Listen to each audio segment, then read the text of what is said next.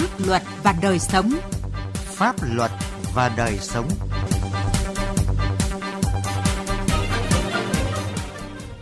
Thưa quý vị và các bạn, chương trình Pháp luật và đời sống hôm nay có những nội dung chính sau đây: đổi mới và đa dạng hóa hoạt động tuyên truyền phổ biến pháp luật, phổ biến giáo dục pháp luật cho cán bộ, nhân dân vùng biên giới, hải đảo là nhiệm vụ cấp bách trong tình hình mới. Vấn đề an toàn giao thông và trách nhiệm của các cấp, các ngành. Pháp luật đồng hành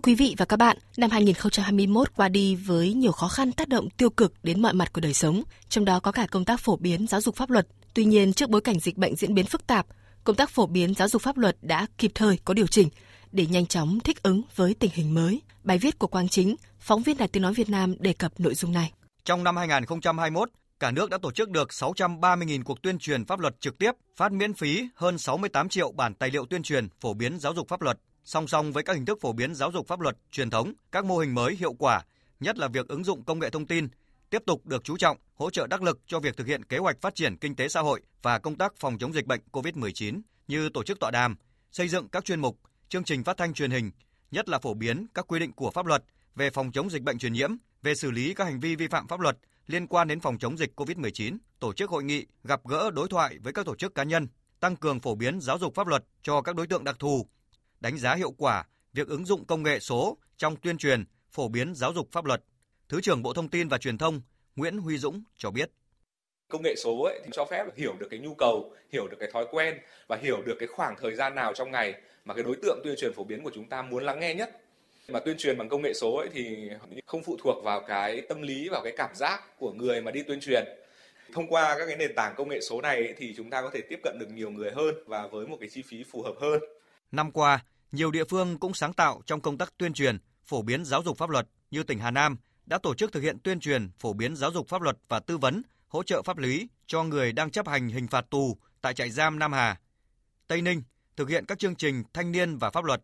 Hà Nội có mô hình hay tại các trường học,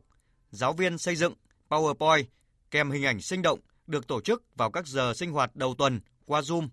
giúp học sinh hiểu và biết cách phòng chống dịch bệnh.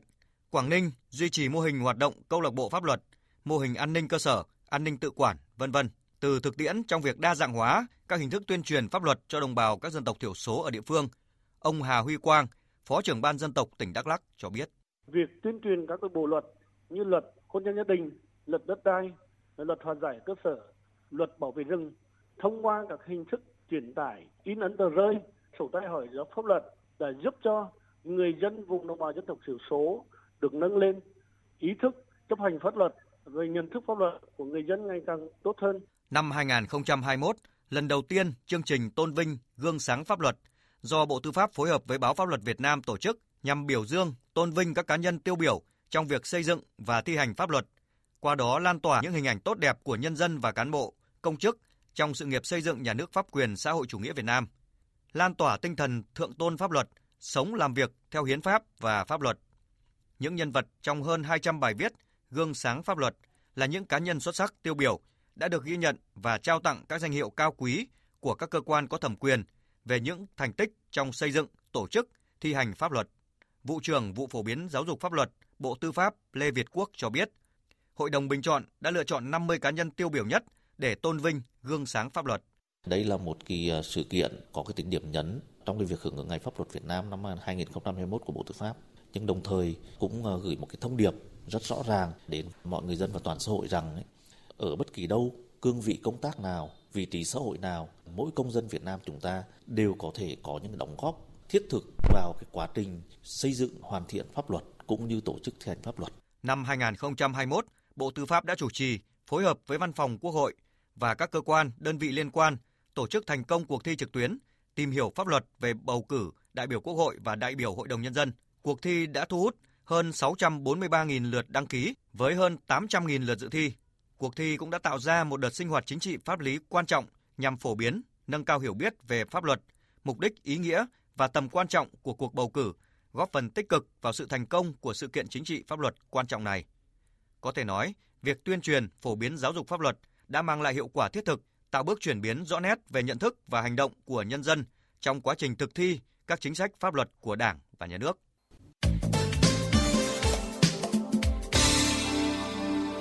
Vân. Thưa quý vị và các bạn, sau 5 năm thực hiện đề án tăng cường phổ biến giáo dục pháp luật cho cán bộ, nhân viên vùng biên giới, hải đảo năm 2017 đến 2021, Ban chỉ đạo đề án các cấp, nhất là Ban chỉ đạo Bộ Quốc phòng đã tích cực chủ động nghiên cứu, vận dụng, hướng dẫn, theo dõi, đôn đốc kiểm tra kịp thời việc triển khai thực hiện đề án, nên công tác tuyên truyền, phổ biến giáo dục pháp luật cho cán bộ chiến sĩ và nhân dân trên khu vực biên giới được triển khai nghiêm túc, hình thức phong phú đa dạng, phù hợp với điều kiện thực tế, đạt hiệu quả thiết thực, phản ánh của Xuân Lan, phóng viên Đài Tiếng nói Việt Nam.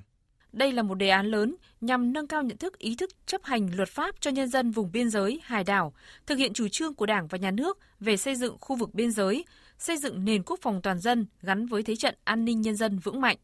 Công tác xây dựng lực lượng, đầu tư các nguồn lực, kinh phí được ưu tiên và quá trình thực hiện được sự quan tâm của nhiều bộ, ngành, chính quyền các tỉnh, thành phố biên giới, hải đảo, góp phần phát triển kinh tế khu vực này. Thượng tướng Võ Minh Lương, Thứ trưởng Bộ Quốc phòng nhấn mạnh. Sau gần 5 năm thực hiện đề án tăng cường phổ biến giáo dục pháp luật cho cán bộ nhân dân vùng biên giới hải đảo, hoạt động tuyên truyền phổ biến giáo dục pháp luật đã thực sự trở thành cầu nối, phương tiện hữu hiệu đưa pháp luật vào cuộc sống, giúp cho mọi tổ chức cá nhân hiểu biết đúng các quy định, tính nghiêm minh của pháp luật để chấp hành nghiêm túc. Tỷ lệ vi phạm pháp luật hàng năm giảm, hiệu quả từ đề án đã góp phần tạo điều kiện thuận lợi để đầu tư phát triển kinh tế, văn hóa, xã hội, xóa đói giảm nghèo, xây dựng nông thôn mới ở khu vực biên giới biển đảo, đời sống vật chất tinh thần của cán bộ nhân dân vùng biên giới hải đảo không ngừng được cải thiện và có nhiều khởi sắc. Nền biên phòng toàn dân và thế trận biên phòng toàn dân được củng cố vững mạnh, phát huy sức mạnh tổng hợp của các cấp, các ngành, bảo vệ vững chắc chủ quyền lãnh thổ, an ninh biên giới quốc gia. Trong hai năm qua, với tinh thần chống dịch như chống giặc, nhiệm vụ nào cũng hoàn thành, khó khăn nào cũng vượt qua, lực lượng bộ đội biên phòng đã hoàn thành xuất sắc nhiệm vụ kép, vừa bảo vệ vững chắc chủ quyền lãnh thổ, an ninh biên giới quốc gia, vừa phòng chống dịch COVID-19 xâm nhập qua biên giới, bảo vệ sức khỏe, tính mạng cho nhân dân, giữ gìn sự bình yên cho Tổ quốc. Bộ Tư lệnh Bộ đội Biên phòng đã tham mưu cho Quân ủy Trung ương, Bộ Quốc phòng lãnh đạo, chỉ đạo tăng cường các lực lượng, phương tiện, biện pháp quản lý chặt chẽ biên giới, đấu tranh chống tội phạm, hoạt động xuất nhập cảnh trái phép, có nhiều sáng kiến trong phân luồng kiểm soát xuất nhập cảnh, tăng cường phòng chống dịch tại các cửa khẩu, đảm bảo thông thương hàng hóa an toàn, hiệu quả. Bộ Tư lệnh Bộ đội Biên phòng thường xuyên duy trì hơn 1.900 tổ chốt với hơn 12.800 cán bộ chiến sĩ và lực lượng khác tham gia tăng cường phòng chống dịch bệnh trên các tuyến biên giới. Nơi biên cương xa xôi, vành đai thép được thiết lập bằng bản lĩnh, ý thức trách nhiệm và tinh thần vượt mọi khó khăn, gian khổ của cán bộ chiến sĩ biên phòng và lực lượng khác đã giúp phát hiện, xử lý, bắt giữ trên 12.900 vụ với hơn 41.000 đối tượng, thu giữ hàng tấn ma túy các loại và nhiều hàng hóa buôn lậu gian lận thương mại trị giá hàng trăm tỷ đồng. Đại tá Văn Ngọc Quế, Phó chủ nhiệm chính trị Bộ đội Biên phòng cho biết. Đối với à, Bộ đội Biên phòng à, được ghi nhận trong suốt thời gian vừa qua với sự nỗ lực khắc phục khó khăn, hoàn thành xuất sắc nhiệm vụ, đặc biệt là thực hiện cái nhiệm vụ kép vừa bảo vệ vững chắc chủ quyền an ninh biên giới, vừa thực hiện cái nhiệm vụ phòng chống dịch thì à, bộ đội biên phòng cũng đã được à, Đảng, nhà nước và nhân dân ghi nhận và à, lực lượng bộ đội biên phòng và đồng chí tư lệnh bộ đội biên phòng được tặng thưởng huân chương lao động hạng nhì. Đây cũng là một cái phần thưởng cao quý À, khích lệ động viên cán bộ chiến sĩ toàn lực lượng tiếp tục khắc phục khó khăn, phấn đấu hoàn thành xuất sắc nhiệm vụ trong thời gian tới. Cũng trong suốt hai năm qua, các lực lượng quân đội, trong đó có cán bộ chiến sĩ biên phòng, đã luôn coi biên giới là quê hương, đồng bào các dân tộc là anh em ruột thịt, tận tụy vào từng thôn bản để tham gia tuyên truyền, chống dịch, phối hợp chặt chẽ với hệ thống y tế, dự phòng, nắm chắc tình hình dịch bệnh, trao tặng vật tư y tế, cứu trợ lương thực, thực phẩm cho đồng bào các khu vực cách ly, vùng phong tỏa trong những ngày giãn cách. Tuy vậy, trong thời gian tới, tình hình trên các tuyến biên giới còn nhiều diễn biến phức tạp, trình độ dân trí và khả năng nhận thức pháp luật, đời sống của nhân dân vùng biên giới hải đảo còn nhiều bất cập, khó khăn, đang đặt ra yêu cầu mới, phức tạp hơn, thách thức hơn đối với sự nghiệp xây dựng và bảo vệ Tổ quốc nói chung và công tác tuyên truyền, phổ biến pháp luật nói riêng. Xin chuyển sang nội dung khác. Kết thúc năm 2021, dù chúng ta đã đạt được mục tiêu đề ra kéo giảm số vụ tai nạn, số người chết và bị thương do tai nạn giao thông từ 5 đến 10% so với năm 2020, tuy nhiên vẫn còn nhiều nỗi lo về an toàn giao thông. Mỗi ngày, vẫn có khoảng 15 người tham gia giao thông không trở về. Hiện tượng ùn tắc giao thông vẫn xảy ra ở nhiều nơi, nhất là các tuyến giao thông trọng điểm, gây thiệt hại lớn cho nền kinh tế và bức xúc trong nhân dân. Tiến Anh, phóng viên Đài Tiếng nói Việt Nam có bài viết Trật tự an toàn giao thông, những nguyên nhân và trách nhiệm của các cấp các ngành. Mời quý vị và các bạn cùng nghe. Với việc triển khai đồng bộ các giải pháp, trong đó có việc tiếp tục hoàn thiện bổ sung quy định pháp luật về trật tự an toàn giao thông trong cả năm lĩnh vực trụ cột. Quản lý nhà nước, kết cấu hạ tầng, phương tiện, con người và ứng phó sau tai nạn. Tăng cường bảo đảm an toàn của kết cấu hạ tầng giao thông. Đổi mới và nâng cao hiệu quả công tác tuyên truyền phổ biến giáo dục pháp luật về an toàn giao thông, xây dựng văn hóa giao thông đến mọi người dân – tăng cường hoạt động tuần tra kiểm soát xử lý vi phạm giao thông, nên năm 2021, số vụ tai nạn, số người chết và bị thương do tai nạn giao thông giảm mạnh so với trước. Theo ông Khuất Việt Hùng, Phó Chủ tịch Ủy ban An toàn Giao thông Quốc gia, tình hình an toàn giao thông đã được cải thiện tốt hơn những năm trước nhưng vẫn diễn biến phức tạp. Chúng ta chưa thể hài lòng với kết quả đã đạt được. Có thể nói rằng cả ba tiêu chí về tai nạn giao thông đều được kéo giảm. Đấy, trong đó thì ờ, số vụ và số người bị thương thì giảm khá sâu so với cái mục tiêu đề ra là chúng ta đạt được là giảm trên 5% số liệu cùng kỳ năm ngoái. À, cái tỷ lệ này cũng là một tỷ lệ đáng khích lệ. Tuy nhiên là chúng ta phải khẳng định một cách rất là thẳng thắn rằng là nó vẫn chưa đạt được eh, mục tiêu. Bên cạnh số vụ, số người chết giảm so với cùng kỳ được xem là một trong những tín hiệu đáng mừng, thì số người vi phạm và số giấy phép lái xe phương tiện bị các cơ quan chức năng tạm giữ tăng cao. Điều này phản ánh sự nỗ lực của cơ quan thực thi công vụ đảm bảo trật tự an toàn giao thông và phản ánh thực trạng và những nỗi lo về ý thức của người dân khi tham gia giao thông. Một điều rất dễ nhận thấy là có không ít người tuân thủ các quy định khi tham gia giao thông chỉ mang tính chất đối phó.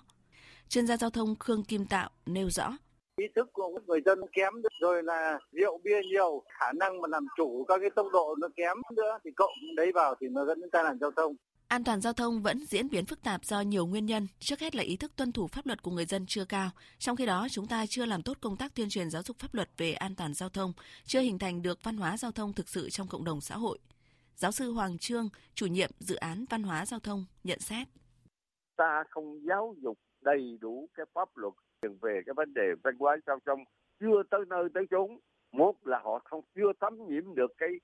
pháp luật, hai là họ không thực thi nghiêm túc ta gọi là nhân luật thì cái đấy là một cái thực trạng hết sức đáng buồn trong đất nước chúng ta là người ta coi thường pháp luật. Mà bây giờ cái vấn đề tuyên truyền về cái vấn đề văn hóa giao thông rất cần và phải thường xuyên. Tai nạn ùn tắc giao thông còn diễn biến phức tạp không chỉ do người tham gia giao thông mà có phần trách nhiệm của cơ quan chức năng khi vẫn để tồn tại các điểm đen, điểm tiềm ẩn nguy cơ tai nạn giao thông, đặc biệt là tình trạng nút giao thông, điểm giao cắt đường bộ đường sắt không đảm bảo an toàn lối đi dân sinh trái phép tồn tại tràn lan trên hệ thống đường sắt. Bên cạnh đó vẫn còn có một bộ phận người thực thi công vụ có biểu hiện hạn chế về năng lực, thiếu trách nhiệm, dung túng vi phạm, thậm chí là tiêu cực, đặc biệt là trong kiểm soát tải trọng phương tiện, quản lý xe ô tô kinh doanh chở khách theo hợp đồng, quản lý bến bãi đường bộ, đường thủy nội địa, quản lý hành lang an toàn giao thông đường bộ, đường sắt. Đặc biệt, thời gian gần đây tình trạng xe chở hàng quá tải trọng diễn ra phổ biến nhất là trên các tuyến quốc lộ, các tỉnh có các mỏ, vật liệu xây dựng. Nhiều xe khi bị phát hiện chở quá tải trên 200%, cùng với đó là nhiều vụ tai nạn giao thông liên quan đến xe chở quá tải xảy ra. Ông Nguyễn Văn Huyện, Tổng cục trưởng Tổng cục Đường bộ Việt Nam đề xuất. Các tỉnh cần phải tăng cường cái kiểm tra và giám sát xếp hàng hóa, đặc biệt là những tỉnh có mỏ. Và nếu chúng ta không làm quyết liệt thì tôi nghĩ là quá tải nó sẽ tăng lên và sẽ phá hủy hết đường mà nguy cơ cái tai nạn giao thông à, là rất nguy hiểm. Để bảo đảm an toàn giao thông trong thời gian tới, các cấp các ngành tăng cường kiểm soát tải trọng xe tải, khẩn trương hoàn thiện quy định và quy chuẩn kỹ thuật các trạm cân xe tự động trên toàn quốc, trên các quốc lộ trọng điểm, các tuyến kết nối với cảng biển, khu công nghiệp, các mỏ, vật liệu xây dựng là nhiệm vụ trọng tâm trong thời gian tới. Tập trung xử lý các lỗi vi phạm là nguyên nhân chủ yếu gây ra tai nạn giao thông như là lái xe nghiện ma túy vi phạm nồng độ cồn, vi phạm tải trọng xe, các vi phạm vận tải khác về ô tô, mô tô không đảm bảo an toàn kỹ thuật. Ngoài ra, các cấp các ngành địa phương cần quan tâm hơn nữa đến giải pháp hạ tầng giao thông, ra soát hệ thống biển báo kịp thời xử lý các điểm đen tại các tuyến trên địa bàn. Đến đây thì thời lượng dành cho chương trình Pháp luật và đời sống cũng đã hết. Cảm ơn quý vị và các bạn đã chú ý theo dõi. Xin chào và hẹn gặp lại.